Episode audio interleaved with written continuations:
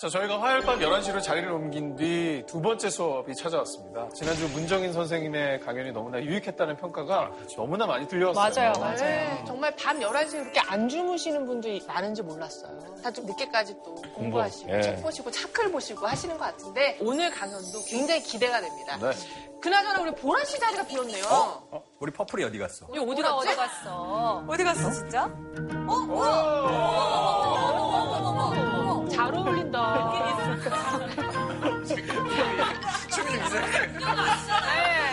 춤이 좀 이상한 것 같은데? 소녀 보라 인사드리겠습니다. 근데 그 복장 뭐예요? 장금인가? 김이상궁. 은, 은여, 은여. 조금 비슷합니다. 아, 진짜? 아, 제가 오늘 주제 힌트를 위해서 불러온돌인 제가 퀴즈 하나를 준비했사옵니다. 아유, 고맙습니다. 자, 그럼 첫 번째 힌트 보시죠. 나박김치를 준비하였다. 나박김치입니다. 나박김치? 나박김치면은 100% 장금이. 그냥 음식이랑 관련된 거 아니에요? 어떻게 여러분들은 제 예상을 한치도 벗어나지 않사옵니까? 어, 너무 재밌네요. 자, 하나도 못 맞추셨으니까 자, 두 번째 힌트 보여드리겠습니다. 어? 고양이 부죠? 무슨 상관이요? 나박김치랑 고양이 부적. 혹시 고양이가 나박김치 좋아해요? 고양이가 나박김치 좋아하겠니? 고양이의 천적이 뭐 있나? 쥐, 쥐. 쥐났을 때? 쥐. 다리에 지났을 때. 땡 아닙니다. 오늘의 마지막 힌트는 여기 있사옵니다. 짜자잔. 어? 어, 뭐야?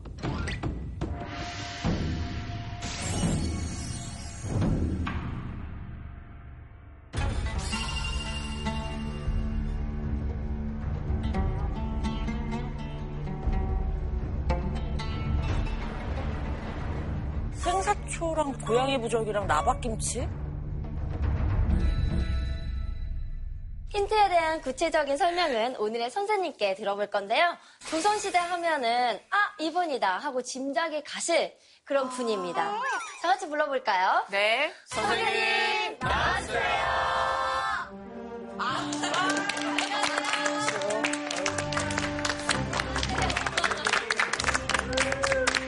다시 만나뵙게 돼서 정말 더 반갑고요. 이번 시간에 여러분하고 함께 조선시대 전염병 강의를 네. 할그 건국대학교 사학과 신병주입니다.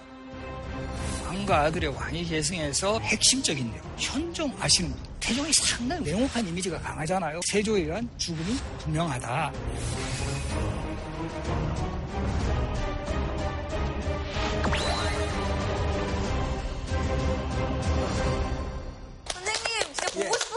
네. 어떻게 지내셨어요? 제가 사실은 이번 학기가 연구년이거든요. 연구년이면 뭐 아무래도 좀 더 이렇게 뭐 외부 활동도 좀 자유롭게 하고 또 뭐 여러 지역 답사도 좀 많이 가려고 했는데 사실 코로나 이 때문에 정말 연구년 이름 그대로 연구만 하게 음, 그런 학기였고요. 선생님 하면은 사실 저는 역사도 역사지만 사극 드라마 전문가로서 그렇지. 자리매김하신 부분이 제 인상적이거든요. 여배우 전문가 아니신가요? 예, 무엇보다도 이제 사극의 여주인공들의 관심이 또 많으셨던 걸로 기억을 하는데 내가 오늘 그 편견을 깨려고 그렇게 하고 있습니다. 아니, 편견이 아니라 저희는 사실로 인정. 팩트 아닙니까, 선생님? 이미 인수 대비는 워낙 우리 최실아 씨 이미지가 강해서 지명일 씨는 원경하고 오우동 역할을 했던 김사랑 씨. 이상하게 또 여성 배우들만 자꾸 기억이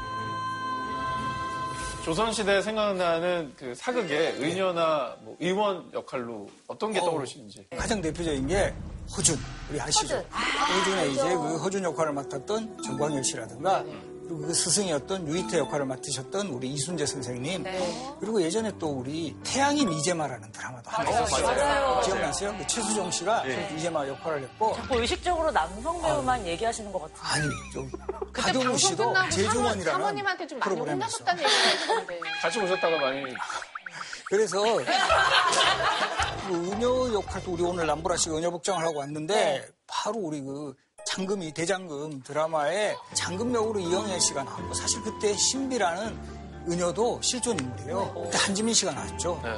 또 여배우 어, 쪽으로 가서 좀 부담되는데. 아니, 표정이 많이 다르시더라고요. 조심스러우세요. 아까 내주신 힌트들이 전염병과 구체적으로 어떤 관계가 있는지 궁금합니다. 먼저 나박김치는 네. 바로 네. 이제 중종 때 편찬했던 그 의사가 있어요. 간이 백곰방.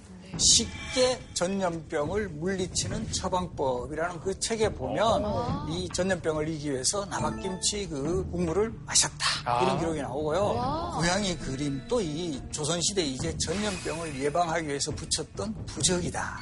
이게 실제적, 이건 실제 기록이에요. 그래서 왜 고양이 부적을 붙였는지는 시대별로 좀 더 이 전염병 유행 이야기 하면서 자세하게 소개해드리겠습니다.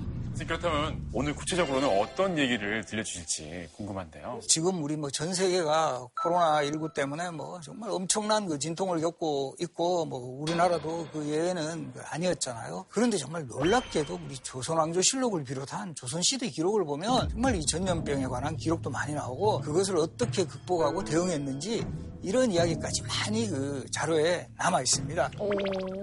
그래서 제가 오늘 준비한 주제는 바로 조선에도 K 방역이 있었다.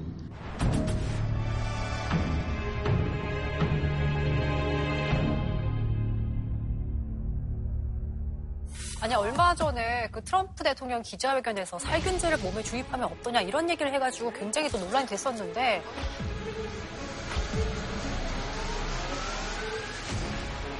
이런 거 보면서 진짜 같은 병이라도 어떻게 리더가 대응하냐에 따라서 결과가 정말 달라질 수 있겠구나라는 생각을 했었거든요, 선생님. 조선의 왕들은 어떤 리더십을 발휘했었는지 참 궁금해지는데요. 그렇죠. 이제 조선 시대에도 정말 우리 뭐 세종과 같은 이런 뭐 성군 시대에도 전염병이 유행을 해요. 근데 이때 지금을 기준으로 보면 상당히 비과학적인 그런 방법들도 분명히 존재해요. 그러나 또 한편으로 보면 야 이런 방식으로 해서 어, 완전 지금하고도 너무 닮아 있네. 이런 내용도 되게 많아요.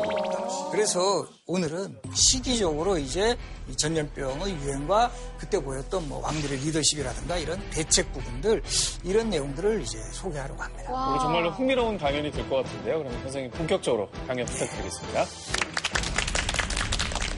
근데 정말 우리 조선이라는 나라가 건국하는 과정부터가 전염병하고 관련해 있어요. 이성계가 위화도 회군을 하면서 왜 내가 이제 회군을 할 수밖에 없었다. 군사를 출정할 수 없었다. 그렇죠. 네. 그네 가지 이유.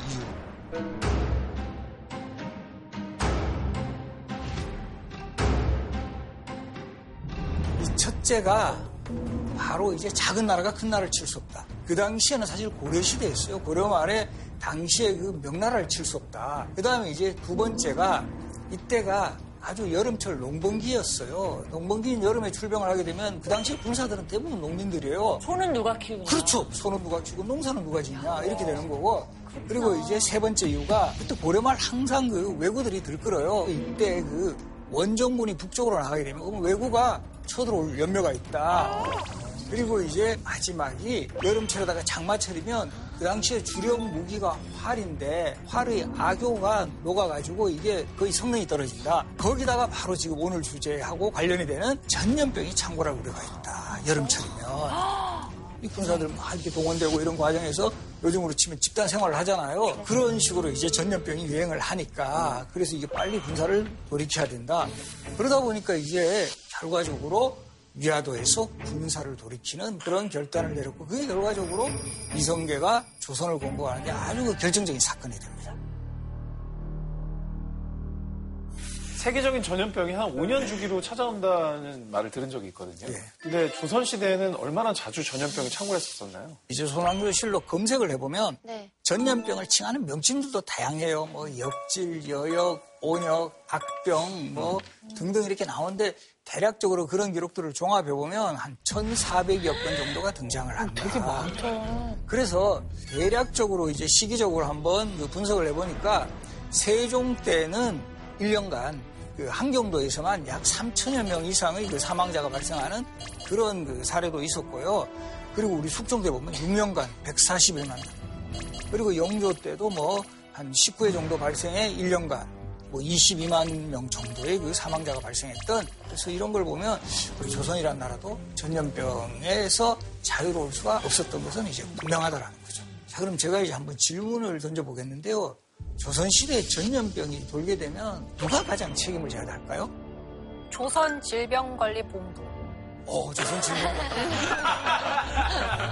조선은 비가 안 와도 막 임금 탓하고 이랬던 나라잖아요. 네. 그러니까 전염병이 돌아와도 임금을 한테 책임을 돌렸을 것 같아요. 그렇죠. 아무래도 왕조 국가니까 가장 책임의 주체는 아무래도 왕이 되는 거죠. 근데 이때는 물론 이제 뭐 백성들도 당연히 뭐 원망하는 그런 백성들도 있었지만 대부분은 또 왕이 직접 나서서 내가 이거는 덕이 부족해가 그런 거다라고 이제 아주 그 깔끔하게 잘못을 인정하는 그런 내용들이 실제 기록에 많이 나와요. 그래서 이 우리 현종실록 기록에 보더라도 가엾은 우리 백성들이 무슨 죄가 있단 말인가? 아, 허물은 나에게 있는데 어째서 재앙은 백성들에게 내린단 말이냐? 너무 한탄스러운 마음이 느껴져요. 그래서 이제 조선시대 왕들이 일단은 이제 백성을 구하기 위한 여러 가지 그 대책들을 세워나가요.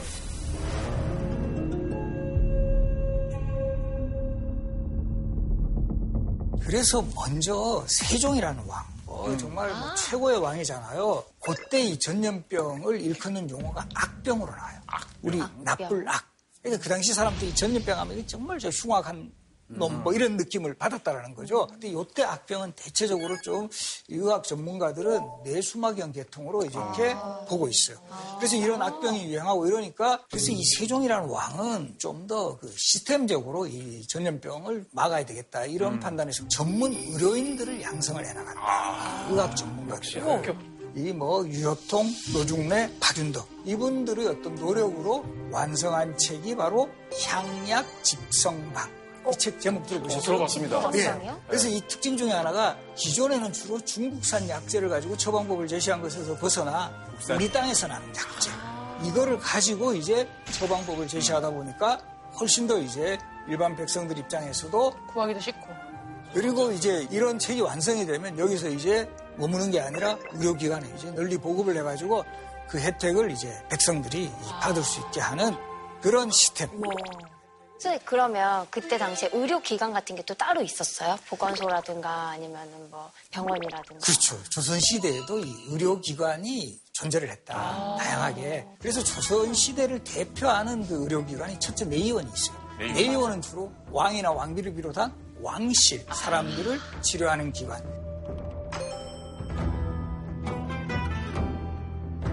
나중에 여기도 한번 이런 데도 가보시면 좋을 것 같은데 조선 시대의 이런 그 창덕궁과 창경궁의 모습을 그려놓은 동골도라는 이런 궁궐 그림이 있어요. 거기 그림에 보면 내의원이라는 표시가 있습니다. 그래서요 내의원 그 다음 밑으로 정도는 우리 전이감이라고 해가지고 이 전이감은 주로 관리들의 또 질병을 뭐 치료하는 기관이었고요. 여기에도 이제 약재라든가 그 한약 같은 것 이런 것들을 널리 보급했죠. 거기다가 이제 일반 백성을 위한 의료기관이 있어야 되겠죠. 바로 이게 해민서입니다. 백성들에게 은혜를 베푸는 기관 이런 뜻이죠.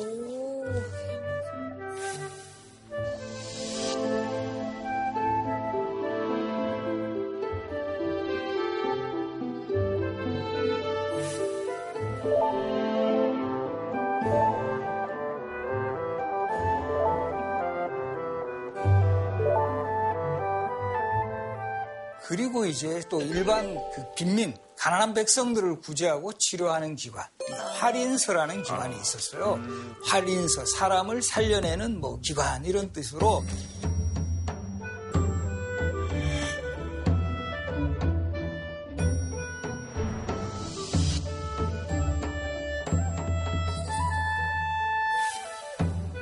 이 할인서는 동서 할인서라고 그래가지고 동할인서는 지금의 동소문 바깥에. 그리고 이제 서소문 바깥에 서할인서. 이 할인서가 중요한 게 바로 전염병이 그 유행을 하게 되면 여기에 격리를 시켜 사람들을. 할인서에. 왜냐하면 이제 도성 밖에 이곳에 이제 격리를 시켜야 이게 도성 안으로 전염병이 전파가 되는 거를 막을 수가 있었다라는 거죠. 그리고 또 하나 이제 중요한 의료기관이 서민들을 질병 치료하기 위한 기관이 있었어요. 재생원이라고. 구제할 제자, 살생자. 구제하고 잘 살게 한다. 이런 뜻으로 재생원인데요. 제가 여기서도 한번 퀴즈 한번 내볼게요. 지금 우리 재생원에서 유래한 동네 명칭이 있어요. 서울인가요? 제- 서울. 서울에, 서울에, 서울에. 서울에 한복판. 힌트가 좀 좁혀지면 북촌 쪽에 있는 동네. 익선동. 익선동? 익선동, 삼청동? 어, 삼청동이다. 삼청동. 북촌에 있는 동네 그렇게 많지 않는데? 정답. 개동. 오, 개동.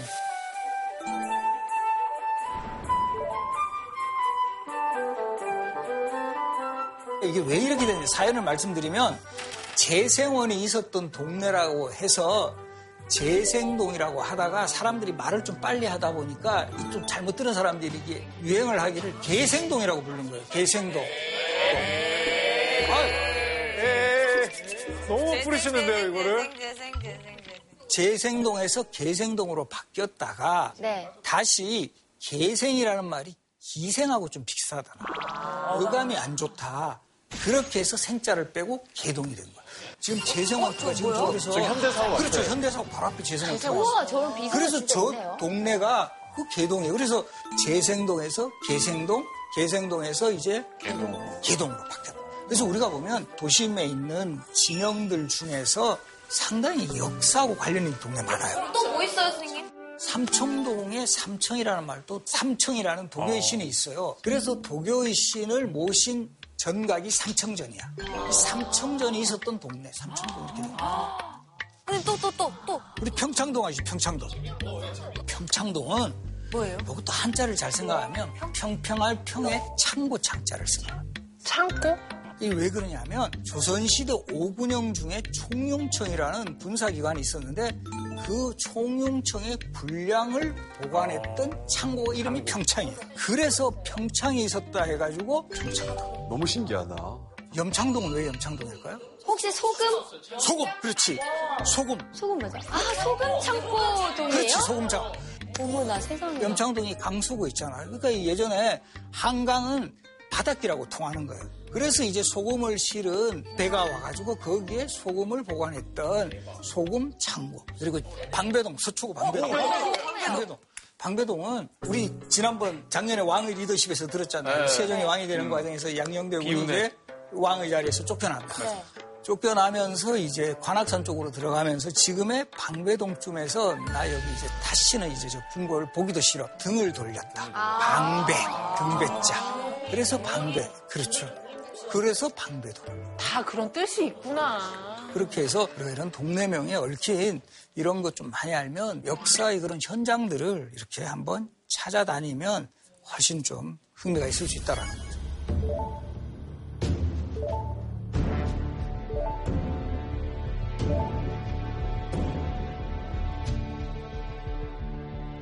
그래서 다시 우리 세종이 얼마나 이런 방역 대책 잘 하셨는지 그런 사례들을 한번 몇 가지 한번 살펴보기로 하겠습니다.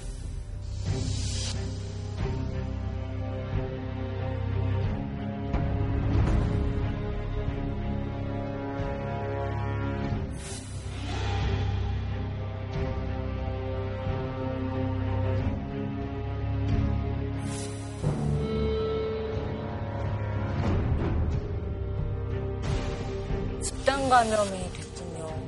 그렇죠. 집단 감염 사례죠. 그래서 이런 게 다 이제 캐치가 돼요. 그렇게 해서 세종이 전염병이 유행할 수 있는 그런 근본적인 원인을 차단해야 되겠다. 이런 생각에서 이제 지시했던 그 내용이거든요.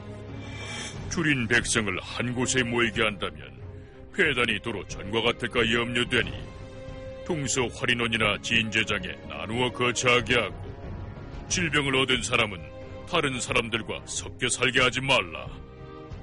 어, 비슷하지 않아요? 지금하고? 그죠? 상당히 비슷하죠? 지금 비슷해요. 예. 질병을 얻은 자는 다른 사람들하고 섞여 살게 하지 말아라. 뭔가 그 시대에도 좀 앞서서 그 사회적인 정리 같은 것들을 이제 그 했고요.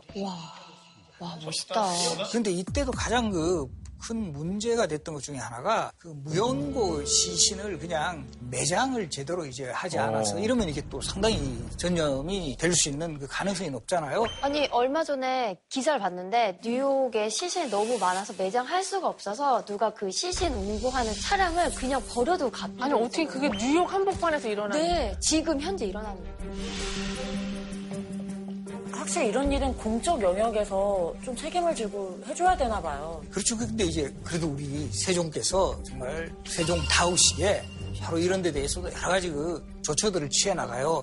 그래서 이제 요즘으로 치면 무용고자 이런 사람들이 막 시신이 함부로 이제 방치되고 이러다 보니까 이것을 전담할 수 있는 인력을 또 양성을 해요.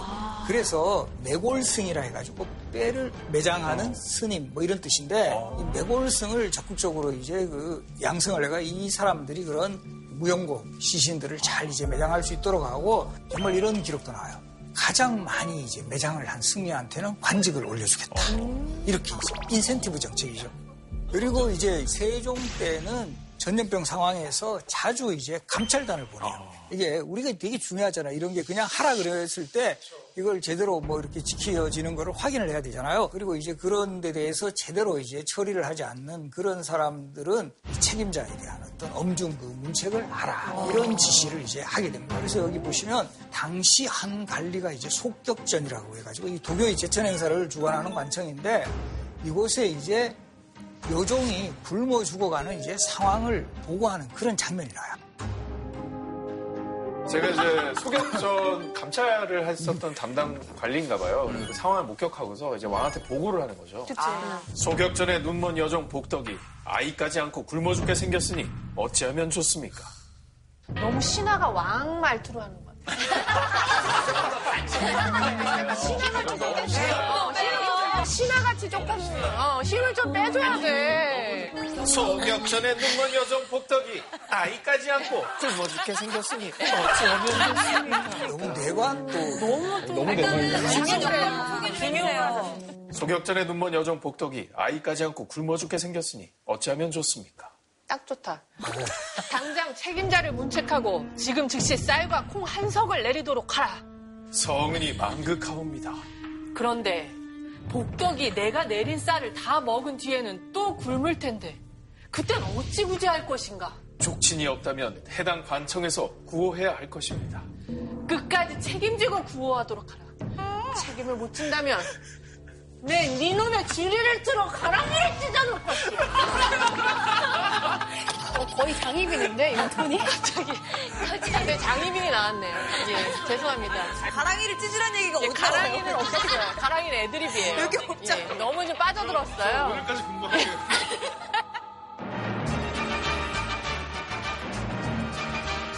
그래서 이 사후 처리까지 책임졌던 이 세종대왕의 애민 정신 또 한 번의 그 사례가 있는데요. 역질에 걸린 남녀는 병이 쾌차하기 전까지 노역을 면제하라. 병세가 대단치 않다 하더라도 확실히 쾌차하지 않은 자를 일시켜 병이 다시 생겨 목숨을 잃게 하는 것은 절대 안 될 일이다. 어, 딱 병가를 주네요. 그렇죠. 이 역질에 걸린 사람들은 노역도 면제해주고 확실하게 다 이제 회복될 때까지 그다 이제 좀 시간을 주라. 백성을 정말 백성 입장에서 생각하지 않으면은 생각을 할수 없는 굉장히 디테일한 복지 정책인 것 같아요. 그러다 보니까 이제 세종대왕께서는 1434년에는 이 유행하는 이런 전염병을 치료하는 그런 처방법을 다 이렇게 기록을 하고 전국에 이제 방을 붙인대요. 이렇게 이렇게 해야 전염병을 좀 극복하고 예방할 수 있다. 요즘 우리 문자 메시지. 메시지로 오잖아요. 뭐 어떻게 하라. 근데 그 당시에는 이제 방을 붙이는데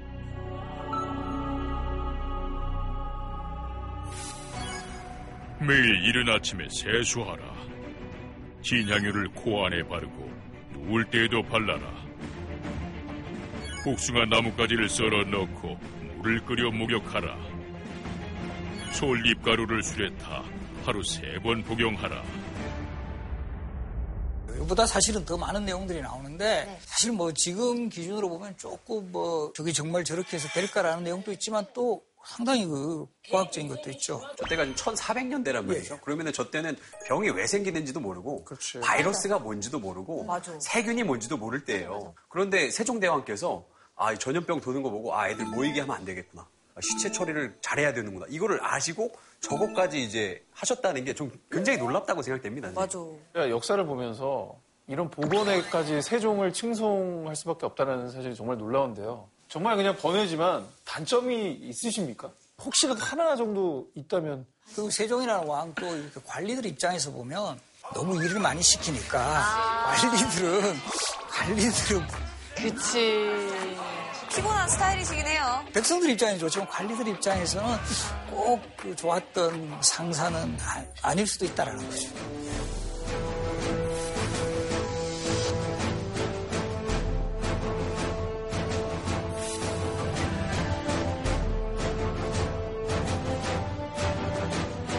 그리고 이제 세종 때는 이런 그 전염병 극복에 잘 기여한 사람들 네. 이런 사람들에게 또 효자상을 수여했던 이런 때문에 상기를 역질이 크게 성행했는데 허 씨는 병을 두려워하지 않았습니다. 반찬을 갖추어 어머니 봉양을 평상시와 같이 했는데 두 사람 모두 달이 없었다고 합니다. 막 역질이 막 유행하고 이러면 전부 다 이제 막또 도망가잖아요. 이제 네. 가족이라도 이게 좀 쉽지 않은 그런 상황에서 이 어머니 병도 잘 돌보고 또 다행히 두 사람 다 탈이 없어서 그래서 이 사람들에게 효자상을 수여했던 바로 그런 기록입니다. 또 정말 저런 역사 속에서도 우리가 한번 또 교훈을 얻어서 목숨 걸고 환자 돌보시는 뭐 의료진들뿐만 아니라 질병 관계자분들께도 다시 한번 감사하다는 말씀 드리고 싶고 요즘에 SNS에 이게 정말 감사 덕분에. 표시하는 덕분에 캠페인들이 유행하고 아, 있어요. 덕분에. 많은 국민들이 감사의 뜻을 표현할 수 있었으면 좋겠어요.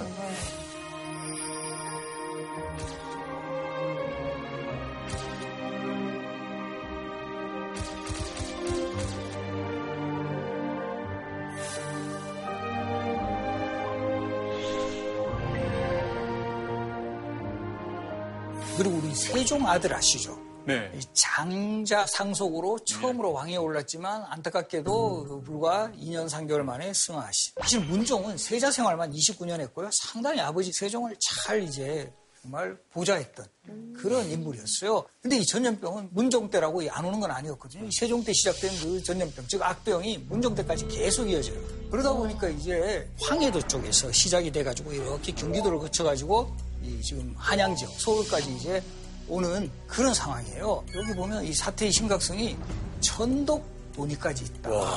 이거 잘못하면 이거 수도 옮겨야 되지 않느냐. 이럴 정도의 어떤 걱정스러웠던 바로 이 전염병 상황이었고요. 그래서 이 문종이 이 고민 끝에 요즘으로 치면 비상대책회의를 그 수행을 하게 하고 약사 열애에 의존하고 수륙제를 지내고 또 여제를 지내자는 말도 있던데 어떤가?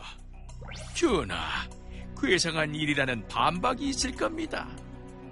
저는 백성을 위한 것이라면 수륙제도 좋다고 생각합니다.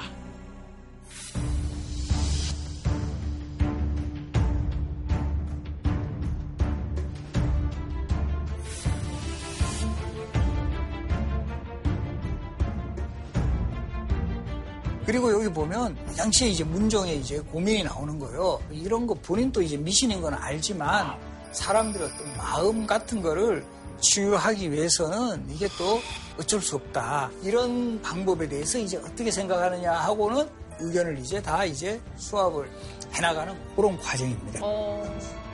그리고 여기서 이제 보면 약사열애가 나왔잖아요. 네. 우리가 보면 부처님도 한 분만 있는 게 아니에요. 어디 예, 가면 뭐 석가모니 부처님도 있고 뭐 관음보살, 뭐 미륵불 뭐 다 있잖아요. 이게 바로 이 전염병 유행하고 이럴 때 제일 인기 있는 부처님이 바로 약사열이에요. 약사열. 약사불이라고 하죠. 근데 이 부처님 이렇게 보면 부처님마다 조금씩 자세가 달라요. 그래서 여기서 한번 제가 또 한번 약사 열애가 어떤 포즈를 취하고 있으신지 아니 이거 뭐 침 놓고 있는 느낌 아닐까요? 약을 이렇게 다 이렇게. 야, 약을 도, 약을 가는 자세. 자 일단은 뭘 들고 있어야 될 것 같아요? 약병. 그렇죠. 약병. 어, 그치, 그치. 어, 허리병. 약병을 들고 짊어지고 이렇게 쏘는. 아니면 탕약 짤 때.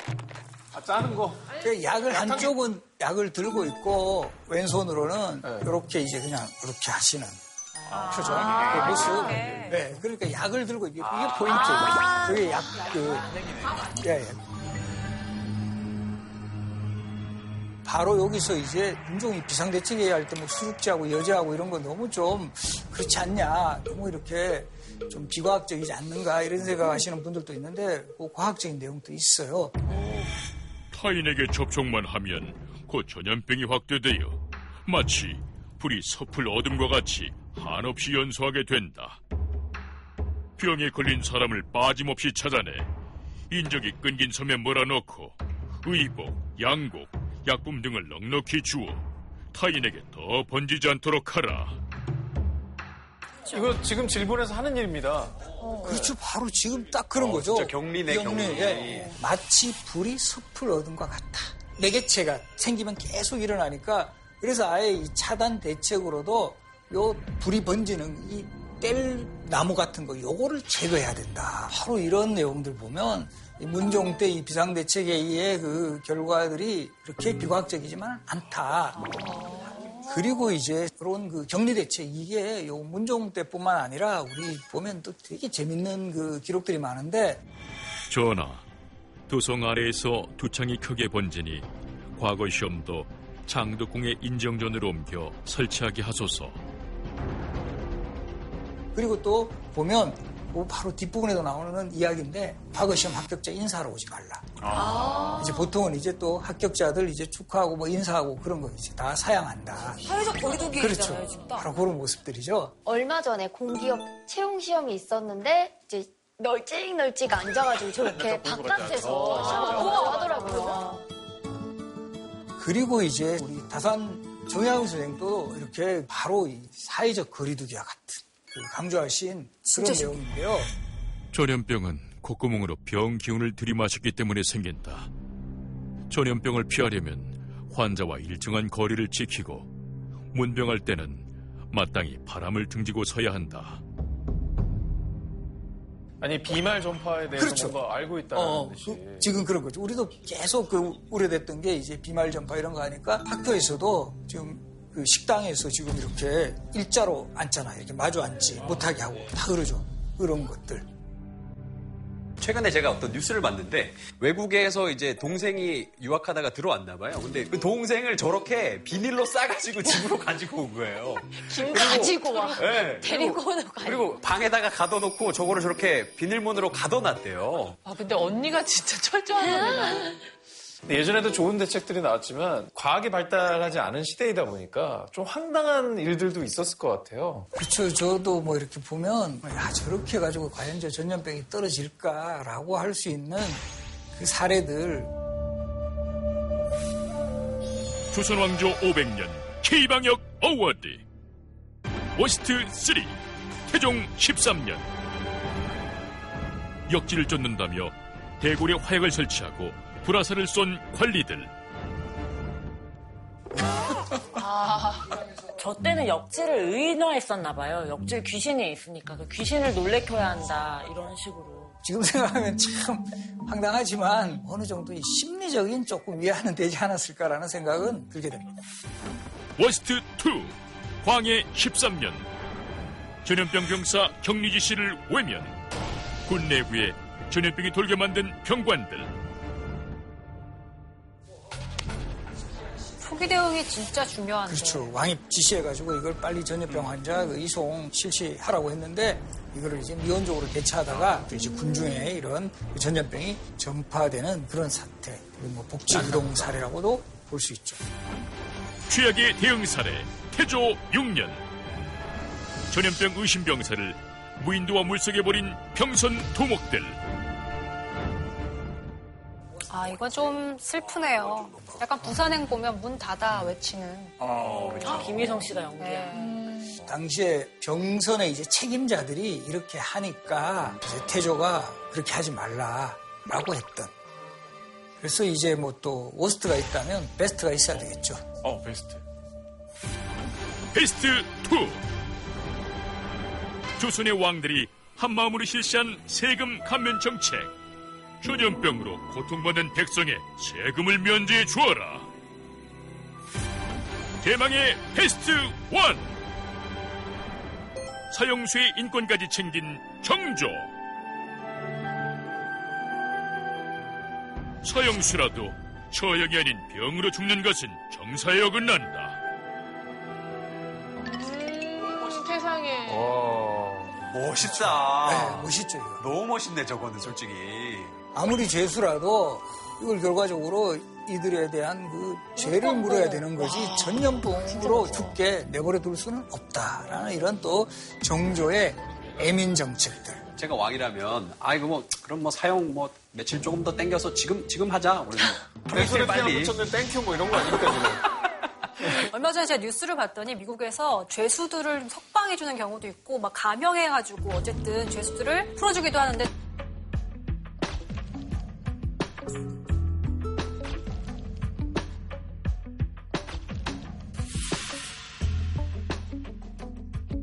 다른 곳에 가두었다가 다시 깨끗하게 하고 그렇죠. 가둔 거잖아요. 와, 훨씬 뭐 앞서가 있는 정조인 것 진짜. 같습니다. 네. 방금 전까지 조선 전기의 이런 전염병 극복의 역사를 살펴보았는데 사실 이제 조선 중기에 들어오면 더 최악의 상황을 맞이해요. 이 전염병이 더 유행하고 더 힘든 그런 상황을 초래했던 뭐 대표적인 사건이랄까요? 정답 흥청망청 아닙니까? 엄청망청은 조선 전기 연산군 아, 때. 연산군이 보통 정규- 연산군은 조선 전기 왕으로 보죠. 뭐 잠깐 힌트 주면 예전에 국사 공부 많이 한 분들은 조선 전기와 후기를 가르는 그런 사건이다 이렇게도 봐요. 임진왜란? 오상진 아나운서께서 답변 잘하셨는데 바로 이 임진왜란 그리고 또 임진왜란에 이어지는 병자호란까지 이 조선 중기 시기에 이르면 전쟁이라는 상황이 또 이 전염병 상황하고 이게 겹치면서 더 힘든 상황을 발휘하는 거예요.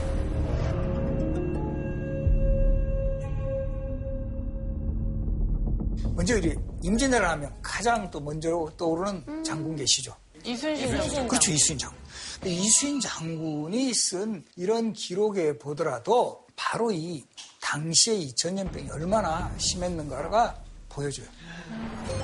진중에 유행병이 번져 3도의 사망자 수는 1904명이고 앓고 있는 사람이 3,759명이나 됐다. 왜냐하면 이 전쟁이라는 상황은 사람들 뭐 한꺼번에 이동하는 상황도 발생하고 또 먹을 것이 없게 되고 이러다 보면 면역력이 떨어지죠. 우리 영양 부족 여기까지 이제 초래하니까 그래서 이 전쟁이라는 상황이 가장 또 이 전염병에 그 취약한 시기였다는 진짜 옛날 사람들 고생 많이 했어. 그리고 이제 그 당시 선조실록에도 당시 이 전쟁 상황의 어떤 처참함 이런 것들이 이제 기록이 되어 있는데 굶어 죽은 시체에 완전히 붙어 있는 살점이 없을 뿐 아니라 어떤 사람들은 산 사람을 도살하여 내장과 골수까지 먹고 있다고 합니다. 옛날에 산 사람이 서로 잡아먹는다고 한 것도 이처럼 심하지 않았을 것이니 보고 듣기에 너무도 참혹합니다.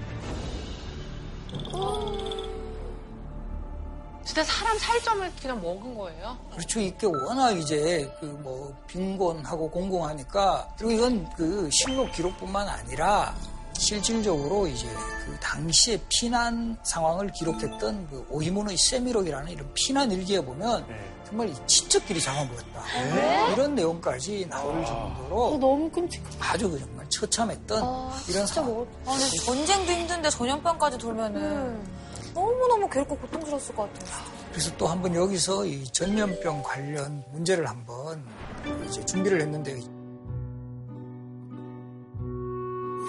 아들이 앉아서 다나를 안고 내가 양손을 잡고 있는데 가래까지 끌어서 말도 하지 못한다. 약이 목구멍으로 넘어가지 않고 가래가 끌어서 소리가 나더니 끝내 내려가지 않고 콧구멍으로 다시 나온다. 결국 말 한마디도 못하고 훌쩍 떠나버렸다. 아, 어떡해. 이게 뭐지?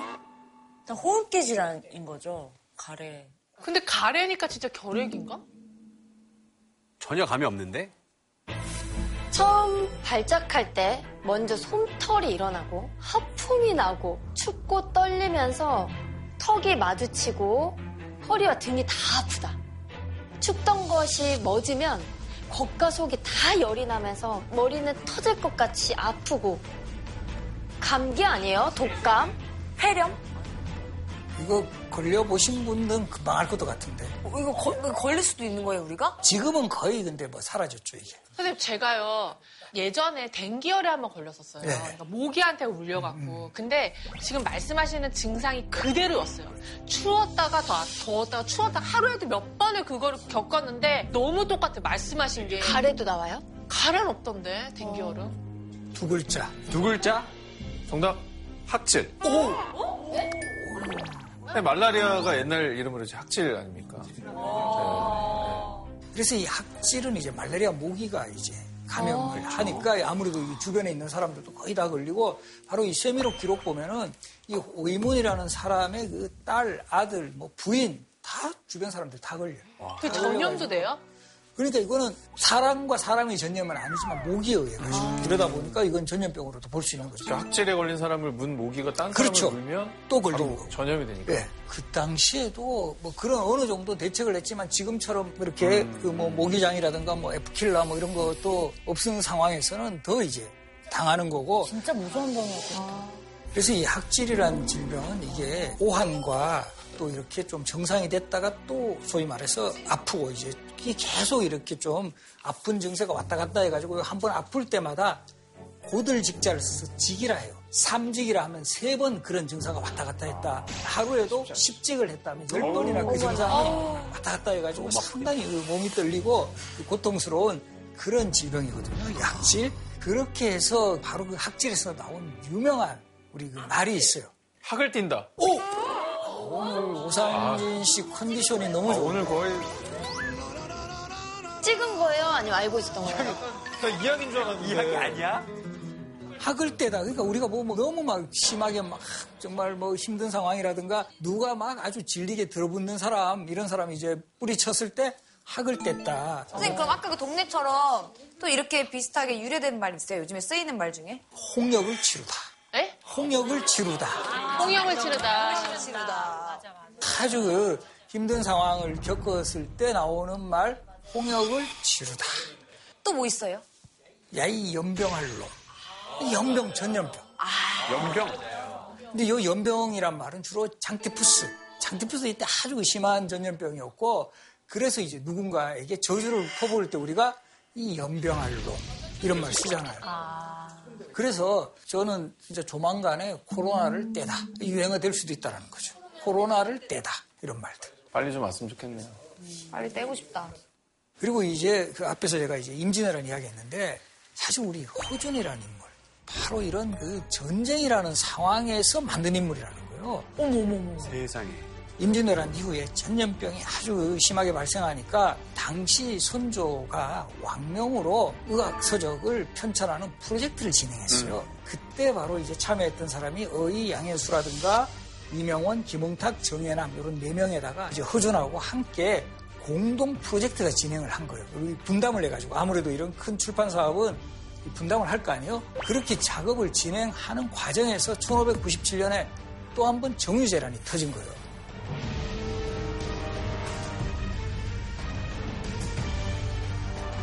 그러니까 이 프로젝트 팀이 해산이 된 거예요. 아이고. 그래서 다시 이제 선조가 이제 어느 정도 정유재란이 수습하고 나서 바로 이 동의보감 편찬을 지시를 하는데 이때 딴 사람들은 다 흩어져 버리고 아이고. 바로 이 허준만 남았다는 거예요. 근데 또 이제 변수가 생겨요. 1608년에 선조가 승하를 합니다. 그때 허준이 어이였어요. 어이 같은 경우는 왕이 돌아가시면 아. 아무리 죄가 없어도 일단 유배를 가야 돼요. 아, 그렇죠.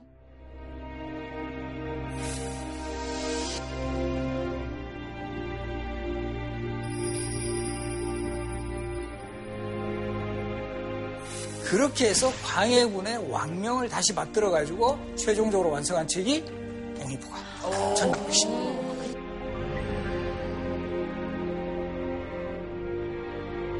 그리고 우리가 동의보감은 너무나 잘 알고 있는데 허준의 작품이라는 네. 걸 사실 우리 허준이 전염병 관련 전문 서적도 썼어요. 신찬 벽오음방 벽역 신방이라는 벽역 신방은 역병을 막는 새로운 처방법. 그리고 신참벽옥방로 제목 그대로 하면 새롭게 편찬한 온역을 막는 그런 방법을 쓴 책 이렇게 되는 거죠.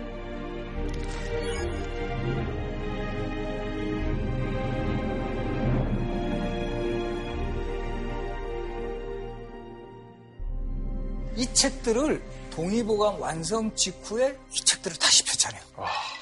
그리고 여기 보면 온역이라고도 했죠. 온역. 네. 온역도 조선시대 전염병 중에 대표적인 것 중에 하나인데 이 말에는 따뜻할 때 유행하는 전염병이죠. 우리 전염병도 약간 그 차가울 때 유행하는 전염병이 있고 시기별로 좀 차이가 있어요. 기후별로. 그래서 이 온역은 주로 이제 발진티푸스, 장티푸스, 특히 이때는 발진티푸스 계열. 근데 이 온역을 전파시키는 대표적인 매개체가 바로 이해우시. 아, 머리띠. 우리 홍진경 씨는 이 알지 않으신가?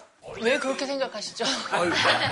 여기서 제일 오래 사셨습니다. 아니, 저 엄마가 많이 잡아줬어요. 왜냐면 반에 한 명이 걸리면 다반 걸려. 애들이 다 올마. 그 찬빗으로 이렇게 막 하면 막 이가 떨어져. 아니, 선생님이 그거 어. 잡아오라고 막 어. 신문지에다가 했던 기억나요. 왜 이때 이게 이로 인해 가지고 이 온역이 유행하느냐 하면 요 16세기에 들어가면 시대가 발전하면서 요때 되면 면포 보급이 활발하게 이루어져. 면.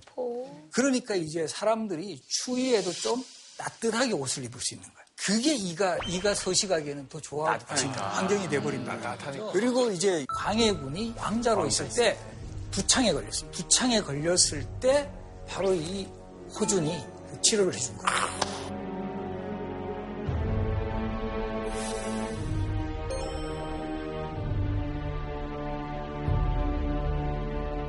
두창 그 천연두 이것도 같은 말인데 두가 원래 콩두자예요. 그래서 이 천연두를 앓으면 이제 콩과 같은 이런 그 종기 같은 게 이제 일어나니까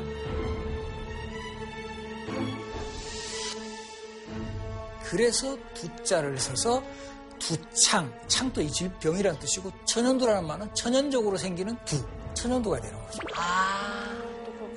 그리고 여기 보면 우리 천연두를 일컬어가 마마를 알았다라는 말 하잖아요. 네. 무슨 마예요? 마마 이런 거. 마마, 그 마마예요. 그 마마. 마마 신할 때. 아, 마마가 극존칭이라는 극존칭. 워낙 이제 천연두가 두려우니까 정말 지금 미운 놈이지만 막 이렇게 올려줘가지고 마마 신으로 이제. 받들면서 이제 좀 그만 좀 이렇게 부탁한다. 그렇게 해서 이 마마로 호칭이 됐고 저 지금 그림에 보이는 자료는 천연두 신을 보내는 이 배송굿이라고 하는데 잘가 주십시오 라고 부탁하는 그런 장면.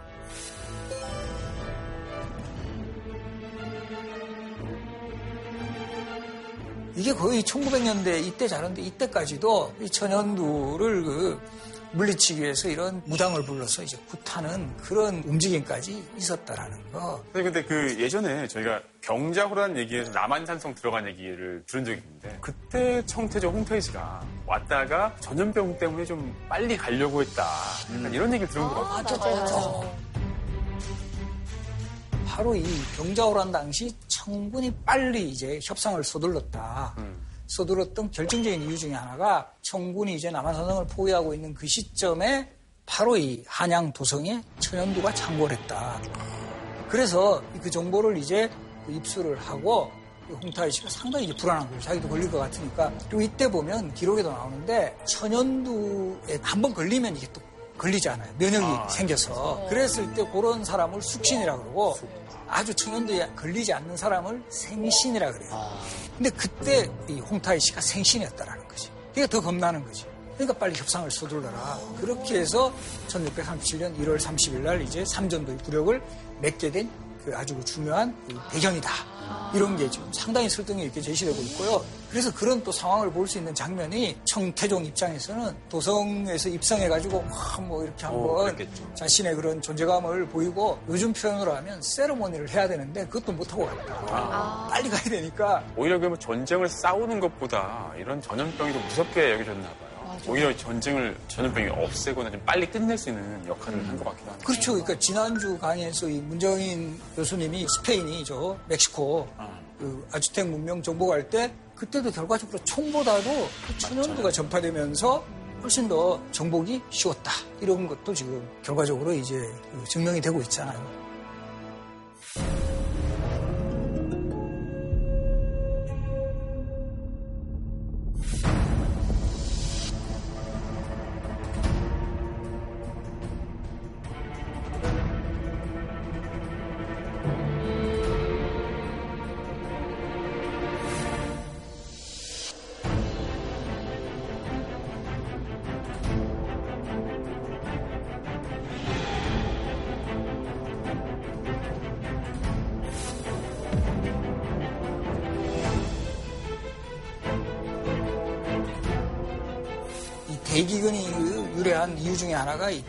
소빙하기. 전 세계적으로 이 소빙기 현상이 일어나면서 이런 기근이 심해졌다. 어머나. 그때 제가 이 실록 기록에서 아, 이 장면을 보고 정말 그 당시 사람들이 겪었던 이 공포가 얼마나 심했는가를 또 확인할 수 있었는데 늙은이의 말로 이런 상황은 태어난 뒤로 보거나 들은 적 없는 것이로 처목한 죽음이 임진년의 병화보다도 더하다고 하였다.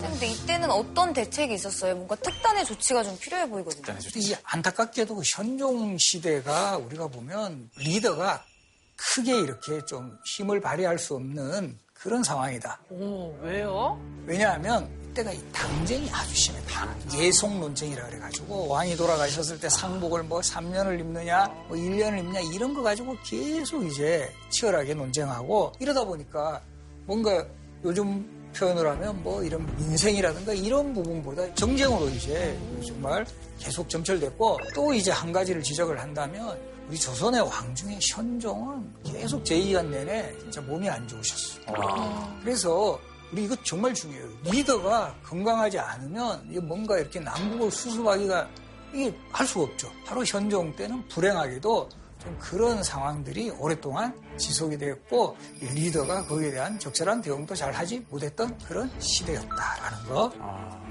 그리고 이제 이 현종의 아들이 숙종인데요. 숙종은 또 이 천연두하고 정말 악연이 많은 왕이에요.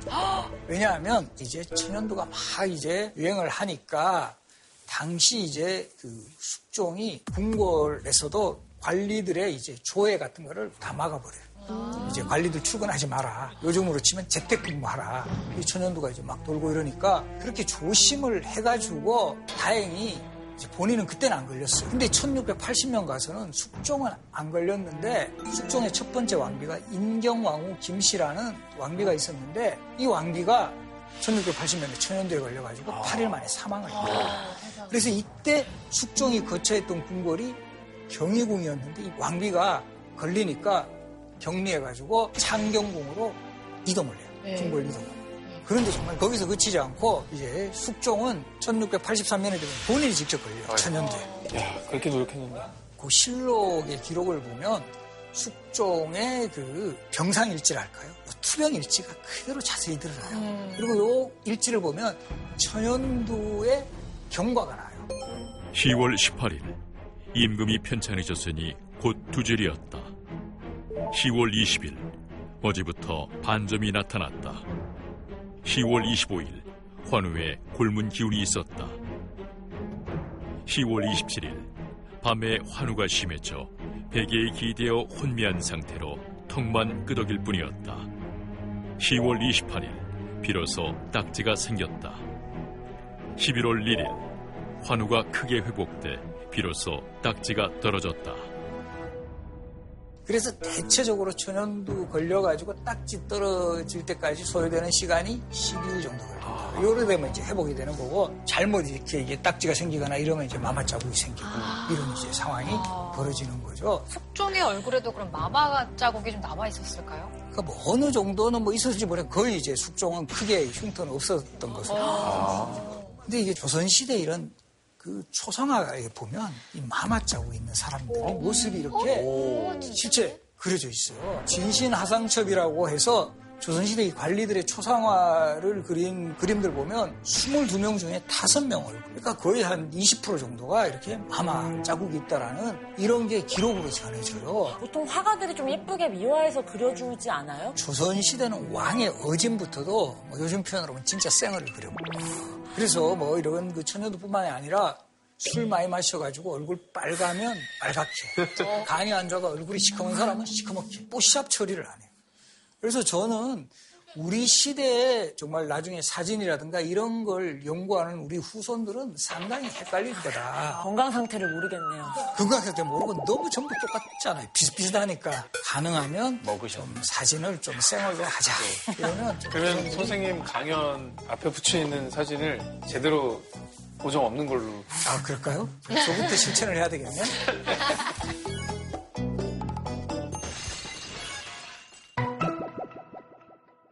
또 어떤 측면에서 보면 안타까운 상황이 발생하는데 이 숙종이 마마 앓으니까 그 숙종의 어머니가 명성왕후 김씨라는 사람인데 아들이 이 천연대에 걸리니까 얼마나 이 걱정이 되겠어요. 그러니까 막 계속 그 극진이 간호도 하고 그러기다가 이제 어떻게 보면 약간 좀 비과학적인 방법이죠. 이 무당을 동원해가지고 어떻게 우리 아들 좀 고쳐봐라. 어.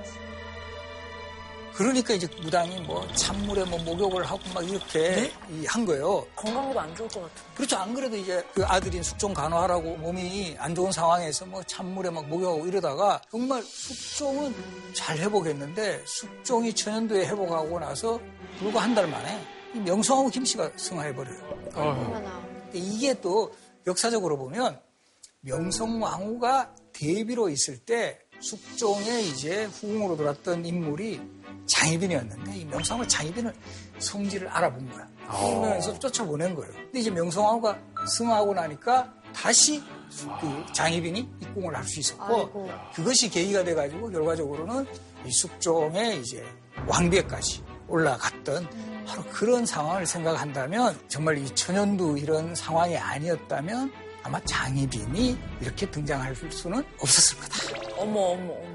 역사 곳곳에 전염병의 흔적이 너무나 강하게 남아있네요. 그렇죠. 그리고 이 숙종은 본인도 이렇게 다행히 회복됐지만 그 다음에는 또 두 명의 아들이 또 걸립니다. 옮겨봤네. 한 명이 장희빈의 아들인 경종, 한 명이 그 숙빈채 씨 아들이었던 영종. 그렇게 두 명이 이제 천연두가 걸렸고 그 아들뿐만 아니라 또 누가 걸리느냐면 인경왕후가 승하하고 나서 맞이했던 계비가 인천왕후 민씨, 우리 그 장희빈의 라이벌로 유명했던 인현왕후 민씨는 천연두에는 걸리지 않아요. 근데 인현왕후 민씨가 승하하고 난 후에 두 번째 계비로 맞이했던 인물이 인원왕후 김씨라는 사람인데 이 인원왕후 김씨가 또 걸려요. 난리네. 그러니까 이제 자신의 왕비 중에 두 명이 걸렸고 아들 둘 걸렸고 본인 걸렸고 그 중에 한 명은 사망했고.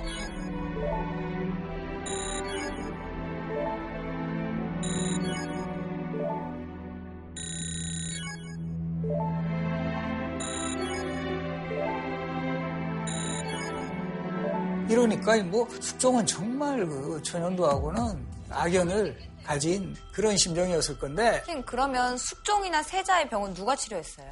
바로 이 숙종을 치료해준 또 의사가 나타납니다. 누구예요? 유상이라는 분이에요. 유상. 이 어휘로서 이제 크게 활약을 했고 숙종과 세자의 천연두를 이 치료해준 공을 인정받아가지고 이 당시에 그 의관 신분임에도 불구하고 시장 군수직에 해당하는 수령직을 제수받게 되는 바로 그런 인물로 그래서 이 유상의 또 후예가 되는 사람이 또 우리 근대 종교법을 개발하는 이 지석영 네, 지성현 선생 아시죠? 바로 이런 분들이 또 나타나면서 결과적으로는 이 천연두가 점차 이제 조선사회에서 극복되어 나가는 그런 모습.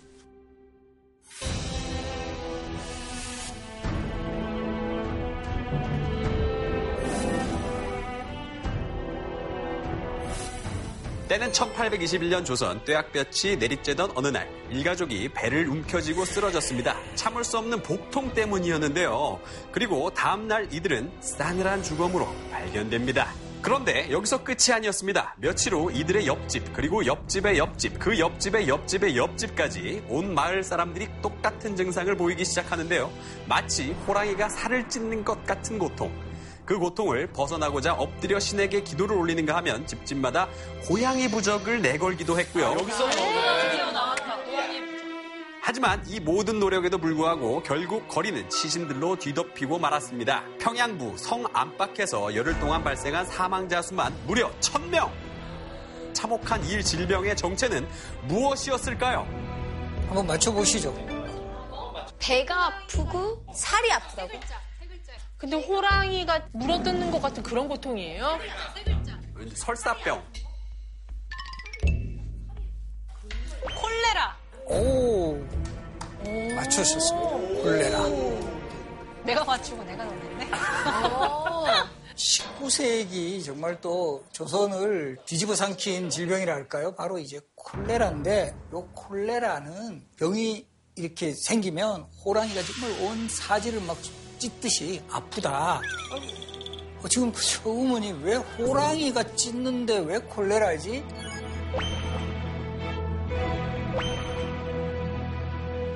조 글자가 날이에요. 날. 호열날. 근데 이 우리나라에 전파되었을 때는 오히려 랄보다는 랄을 저거를 자로 읽기 시작한 거예요. 왜냐하면 자에도 찌를 자자가 있다. 아. 이게 완전히 몸을 막 그 분열시키고 막 몸을 자르는 것 같은 그런 느낌을 주니까 호열자가 된 거예요. 그래서 이런 느낌이 처음에는 이 쥐통에서 시작된다는 거예요. 쥐통이 뭐였어? 경력. 그래서 공연난 거 그래서 그러니까 예전에 막 축구하다가 쥐나면은 야옹야옹 그렇죠. 그런 비슷한 거죠. 없어진다고. 야옹 야옹. 진짜 쥐가 아니라 여기 쥐라서. 선생님 그래도 이때는 좀 시간이 많이 지났으니까 전염병을 대응하는 방법들이 좀 많이 발전했을 것 같아요. 그렇죠. 지금 상당히 현재적인 그런 그 모습을 보여주고 있고요. 그리고 요 기록도 보면 상당히 주목되는데 제9조 호열자에 걸린 사람의 오물을 소각 또는 매림 제11조 병가에 쓰던 침구와 의복, 기구, 병실과 선실을 소독 제13조 선박의 왕래를 검사 제15조 사람이 모이는 곳에 가는 것을 금지 우와, 요즘, 요즘 얘기인데요? 요즘에 우리 그 질병관리본부에서 이렇게 보내는 예방 수칙하고 상당히 닮아 있어요. 그래서 이때도 보면 일단은 해상 검역을 강화를 해요.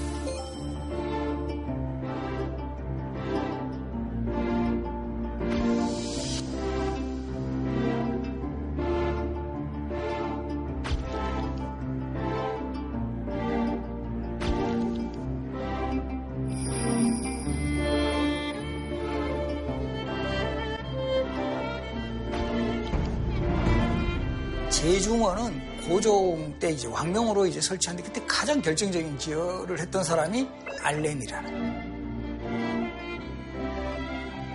그리고 우리 손 씻기를 되게 강조했던 그런 또 성교사도 등장해요. 이 제중원에 근무했던 의사인데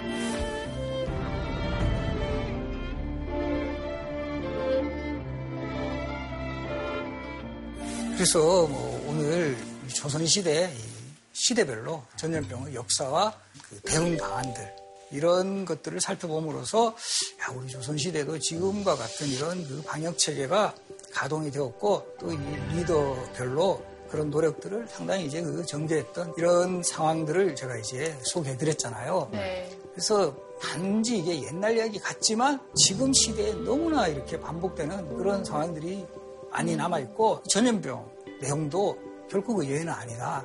그래도 다행스럽게도 이 코로나 이런 상황을 잘 극복해 나가는 그런 나라로서 세계에서 상당히 이제 좀 주목을 받고 있고 어떻게 보면 우리 시대 지금 우리 살아가는 우리들도 바로 역사를 만들어가고 있다라는 거죠. 그래서 우리가 만들어가는 이런 또 전염병 극복의 역사가 먼 훗날 우리 후손들이 바로 이 2020년대를 살았던 우리 선조들이 이렇게 또 극복하고 또 노력했구나라는 것을 또 하나의 또 귀감으로 삼아서 또 위기가 닥쳤을 때 잘 이제 이겨나갈 수 있는 이런 또 힘을 주는 것도 우리 시대를 살아가는 우리들의 또 하나의 책무가 될 수 있다. 이렇게 정리하면서 오늘 강의 마무리하겠습니다. 고맙습니다. 네, 정말 조선의 전염병이라는 주제 안에서 이렇게 재미있고 또 의미 있는 이야기들이 많을 줄 몰랐는데요. 정말 귀한 시간이었던 것 같습니다. 고맙습니다. 네. 선생님이 명의처럼 시대의 맥을 제대로 짚으신 것 같아요. 그렇다면 오늘의 질문상도 제대로 맥 짚은 상이지 않을까라는 생각이 좀 들거든요. 요즘 손 씻기, 손 씻기가 아주 이제 그 강조되고 있잖아요. 어, 이 비누는 요즘 감각에 맞게 이게 무지개색으로 비누를 만들었네요. 예쁘다. 네, 그래서 우리 또 지숙 씨가 예전에 무지개로 활동을 하셨습니다. 레인보우로 활동을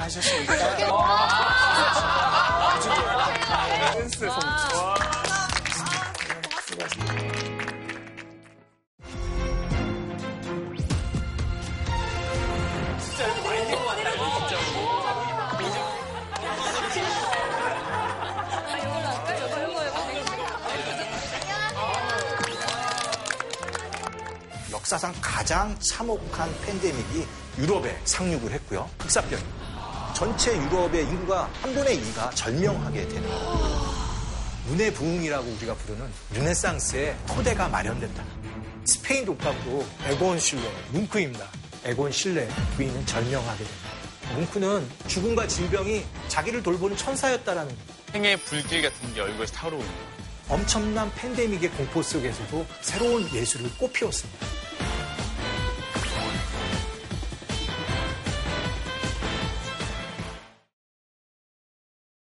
JTBC